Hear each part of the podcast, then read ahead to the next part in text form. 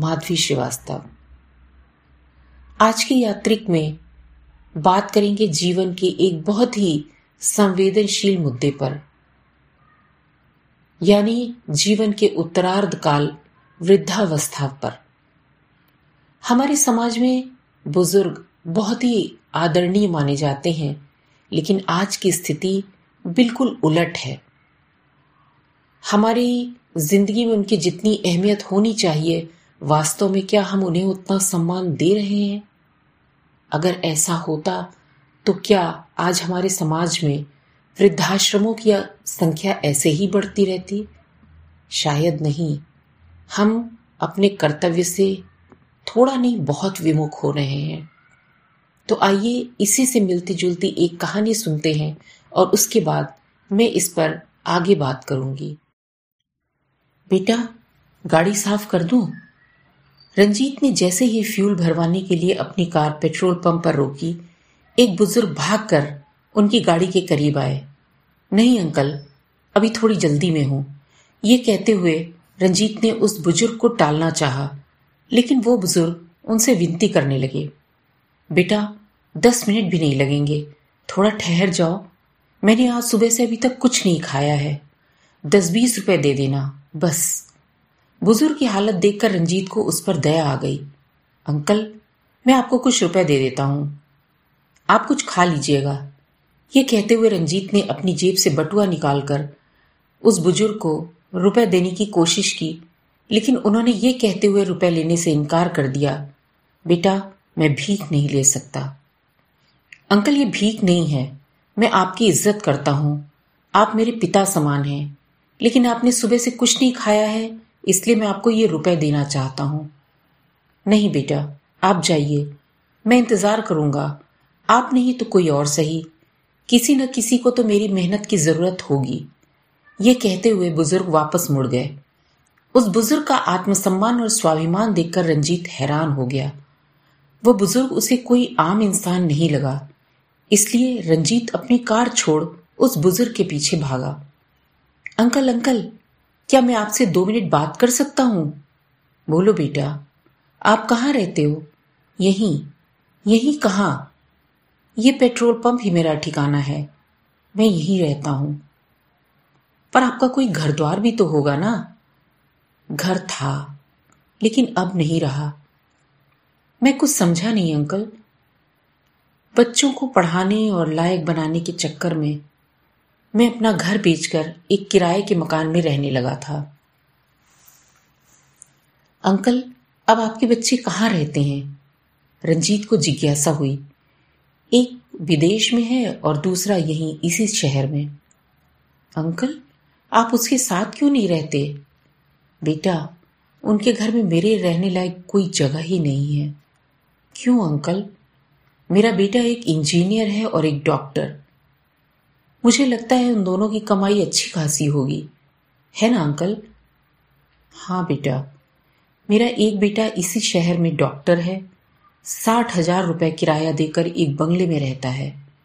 पच्चीस पैंतीस लाख की गाड़ी से चलता है। लेकिन मेरे लिए उसके पास कुछ भी नहीं है। यह कहते कहते उस बुज़ुर्ग की आँखों से आँसू छलक आए। अंकल, आप अपने बच्चों पर आपको गुजारा भत्ता देने के लिए कोर्ट में मुकदमा क्यों नहीं दायर करते? आखिर आपने उन्हें अपना सब कुछ देकर कमाने लायक बनाया है। रंजीत ने उस बुज़ुर्ग को सलाह दी और उसकी बात सुनकर वो बुज़ुर्ग मुस्कुराने लगे। बेटा, मैंने उनकी परवरिश पर जो कुछ भी खर्च किया, वह सब अपनी मर्ज़ी से किया था। अगर मैं वह सब करके, उन पर मुकदमा करके मांग भी लूँ तो अब उन चीज़ों का मैं करूँगा क्या? फिर भी, अंकल आपको उनसे कुछ ना कुछ मिलना तो चाहिए ना। बेटा, दो रोटी तो मैं अपनी मेहनत से आज भी कमा लेता हूँ। रही मुकदमा दायर करने की बात तो अदालत में मुकदमा दायर कर बच्चों के प्रति स्नेह और माता पिता के प्रति सम्मान नहीं मांगा जा सकता है। और इस बात का अंदाज़ा मुझे है। उस बुज़ुर्ग की बात सुनकर रंजीत नतमस्तक हो गया और उसे अब कुछ कहते नहीं बन रहा था। लेकिन फिर भी उसने अपनी बात को दूसरी ओर मोड़ दिया। अंकल, अब मैं इतनी देर ठहर ही गया हूँ तो आप मेरी कार पर जमी धूल साफ़ कर दीजिए। वह बुज़ुर्ग अपने हाथ में थामे साफे से छटपट उसकी कार पर जमी गर्द को साफ़ करने लगे। लेकिन उस बुज़ुर्ग की ज़िंदगी पर जमी गर्द को साफ़ करने में असमर्थ रंजीत मन ही मन सोच रहा था। एक अकेला गरीब पिता अपने बच्चों को लायक बनाने की हिम्मत रखता है। लेकिन जवान होने पर वही बच्चे सक्षम होने के बावजूद अपने बुज़ुर्ग हो चुके माता पिता को संभालने की हिम्मत क्यों नहीं दिखाते? इसी उधेड़ बुन में खड़े रंजीत ने उस बुज़ुर्ग के सामने एक ऑफ़र रखा। अंकल, मेरे पास गाड़ियों का एक शोरूम है। अगर आप चाहें तो वहाँ गाड़ियों की देखभाल का काम संभाल सकते हैं। रंजीत की बात सुनकर उस बुज़ुर्ग के हाथ रुक गए। वो मुस्कुराए। बेटा आप बहुत दयालु हो, लेकिन मुझे किसी की दया की ज़रूरत नहीं है। रंजीत ने आगे बढ़कर उस बुज़ुर्ग का हाथ अपने हाथों में लेकर उसे आश्वस्त किया, नहीं अंकल, वहाँ भी आपको मेहनत के बदले ही रुपए मिलेंगे। एक अजनबी से इतनी आत्मीयता पाकर उस बुज़ुर्ग के चेहरे पर गजब का स्वाभिमान था। इस कहानी को सुनकर तो ऐसा लगा जैसे शायद उन बुज़ुर्ग ने अपने बेटे को शिक्षा के साथ अच्छे संस्कार नहीं दिए। पर मैं ये पूछती हूँ, अच्छे संस्कार सिर्फ़ बेटों को ही क्यों? अपनी बेटियों को भी दिए जाएँ, जिससे बेटी जिस घर में जाए, उस घर में ऐसी स्थिति ना आने पाए। ये ठीक है कि बच्चों के जीवन में शिक्षा का महत्व है, लेकिन उसके साथ साथ बच्चों को नैतिक शिक्षा का भी पाठ पढ़ाया जाए। एक उम्र बाकी है, एक ख्वाब बाकी है। कुछ हो गई है पूरी कुछ बात बाकी है। दोस्तों, हमें इस मुद्दे पर थोड़ा गंभीरता से विचार करना चाहिए।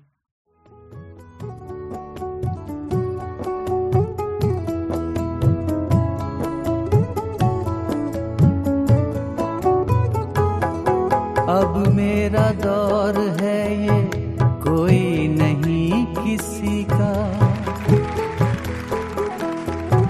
अब दौर है ये कोई नहीं किसी का। हर आदमी अकेला, हर चेहरा अजनबी सा।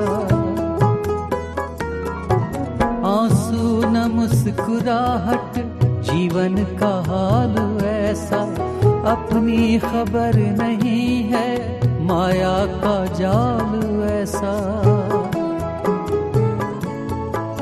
पैसा है, मर्तबा है, इज़्ज़त विकार भी है। नौकर है और चाकर, बंगला है, कार भी है। जर पास है, जमी है, लेकिन सुकून नहीं है। पाने के वास्ते कुछ क्या क्या पड़ा गवाना। दुख सुख था एक सबका, अपना हो या बेगाना। एक वो भी था जमाना एक ये भी है जमाना।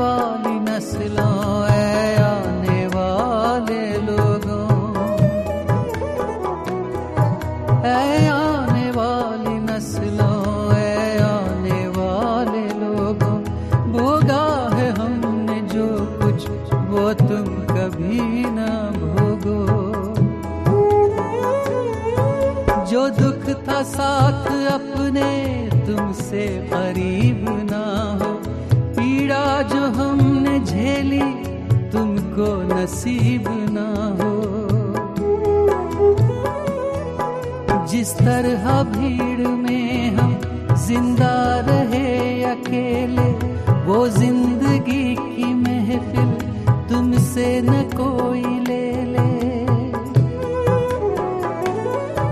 तुम जिस तरफ़ से गुजरो, मेला हो रोशनी का रासाए तुमको मौसम इक्कीसवीं सदी का।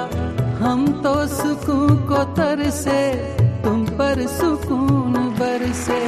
आनंद हो दिलों में, जीवन लगे सुहाना। सुख एक अपना हो या बेगाना, एक वो भी था जमाना, एक ये भी है जमाना। दोस्तों, आज हमारे समाज में हमारे बुज़ुर्ग एकाकी रहने को विवश हैं, क्योंकि उनके साथ उनके बच्चे रहते ही नहीं हैं। गाँवों में थोड़ी बहुत स्थिति ठीक भी है लेकिन शहरों की स्थिति इसके विपरीत है। अधिकांश बुज़ुर्ग घर में अकेले ही रहते हैं और जिनके बच्चे उनके साथ रहते भी हैं, वो अपने कामों में इस कदर मसरूफ हैं कि उनके पास अपने माता पिता से बात करने के लिए वक्त ही नहीं है।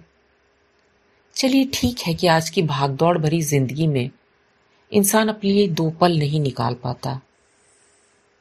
और उसे लगता है कि और जिम्मेदारियाँ किस तरह वो पूरी करे। और यही सोच उसके व्यवहार और विचार में शुष्कता बढ़ा देती है। इसके कारण परिवार में खासतौर से माता पिता से उसकी दूरियाँ बढ़ती जाती हैं। कई बार कुछ विशेष कारण न होते हुए भी दोनों पीढ़ियों के बीच में एक अदृश्य सी दीवार खड़ी हो जाती है। दोनों एक ही छत के नीचे रहते हैं। प्रतिदिन एक दूसरे से मिलते हैं, उन्हें देखते हैं, लेकिन फिर भी वे अपने विचारों का आदान प्रदान नहीं कर पाते। कहते हैं, बुढ़ापा सब पर आता है। ये जो उत्तरार्थ का जीवन होता है, ये बहुत ही अधीरता और व्याकुलता से बीतता है। बुज़ुर्ग बेचारे प्रतीक्षारत घर की दहलीज पर टकटकी बांधे बैठे रहते हैं कि कोई आए तो उससे वो दो बातें करें।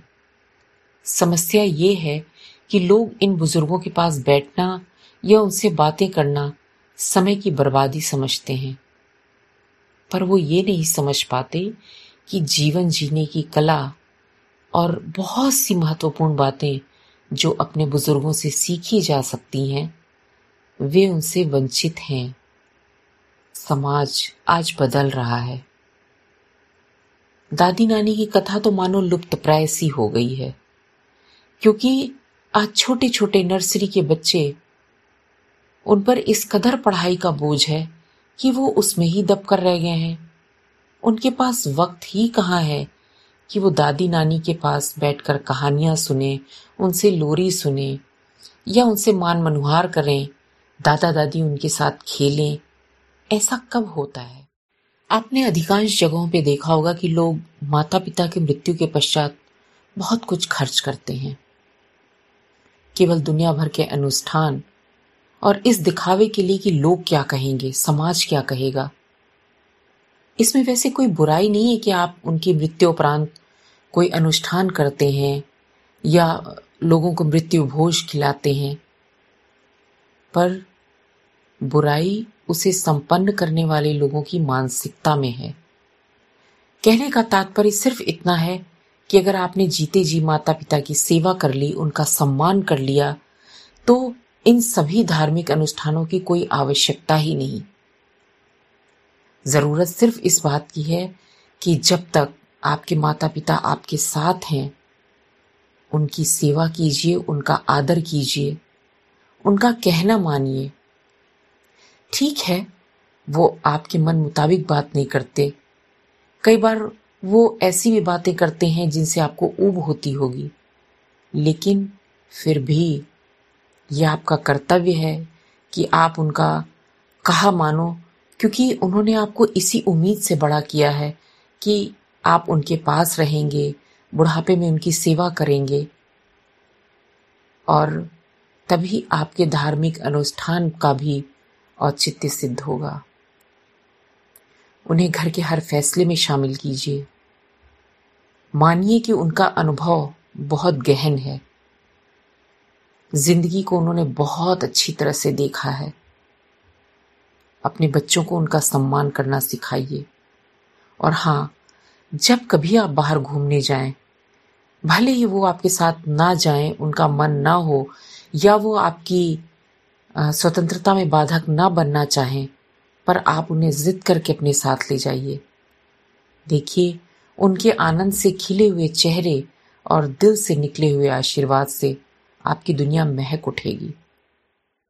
किसी भी बुज़ुर्ग की सेवा करने का अवसर मिले तो चूकिए मत। ठीक है, आपके अपने माता पिता अब नहीं रहे तो क्या हुआ? कभी कभार शाम को पार्क में जाइए, उन बुज़ुर्गों के साथ समय बिताइए जो एकाकी हैं, जिनके बच्चे विदेश में रहते हैं या किन्हीं कारणोंवश उनके पास नहीं रह पा रहे हैं।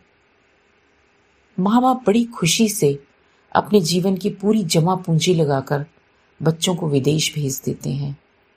मगर वही बच्चे वहाँ के ऐशो आराम में सब कुछ भूल जाते हैं। कई बार तो उन्हें फ़ोन करना तक याद नहीं रहता। मेरा अपने वरिष्ठ जनों से यह आग्रह भी है कि आप बच्चों को पालिए उन्हें अच्छी शिक्षा दिलवाइए, उन्हें उनके अच्छे मुकाम तक पहुंचाइए, मगर साथ साथ अपनी ज़िंदगी जीना मत भूलिए।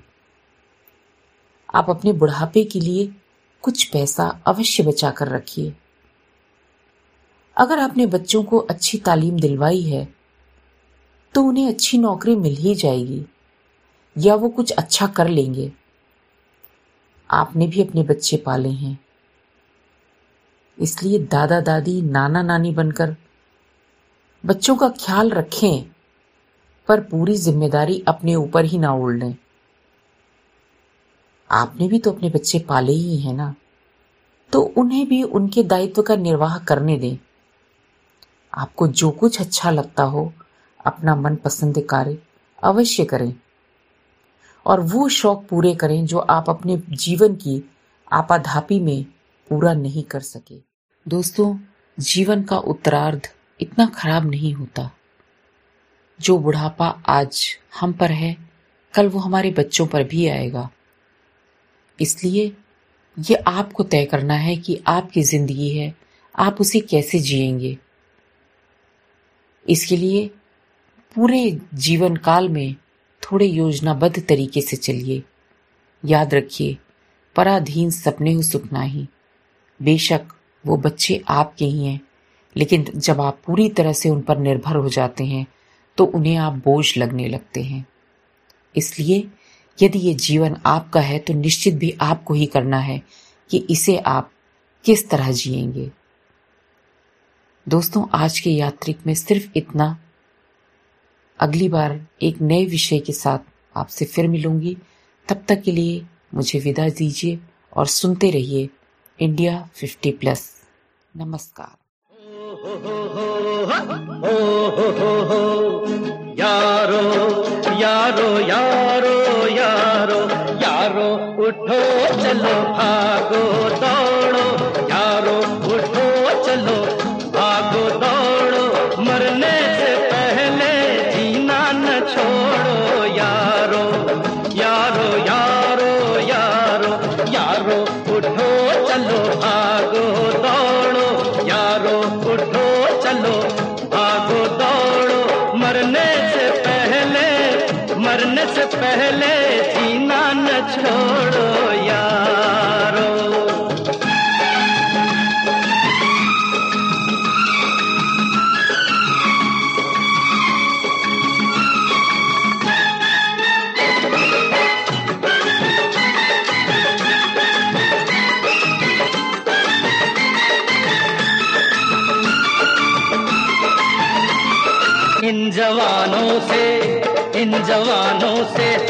इन जवानों से कम नहीं है।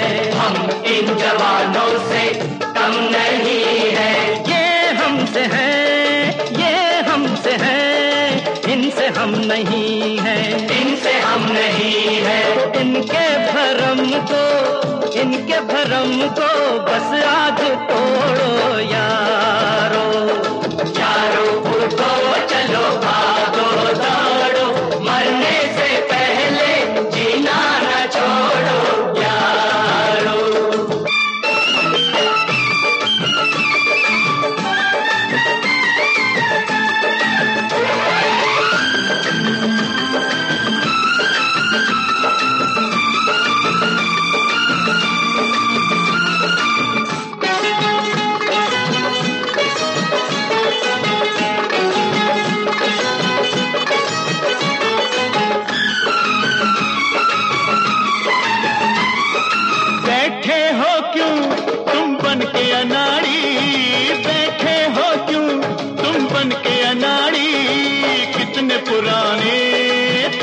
खिलाड़ी कितने पुराने तुम हो खिलाड़ी।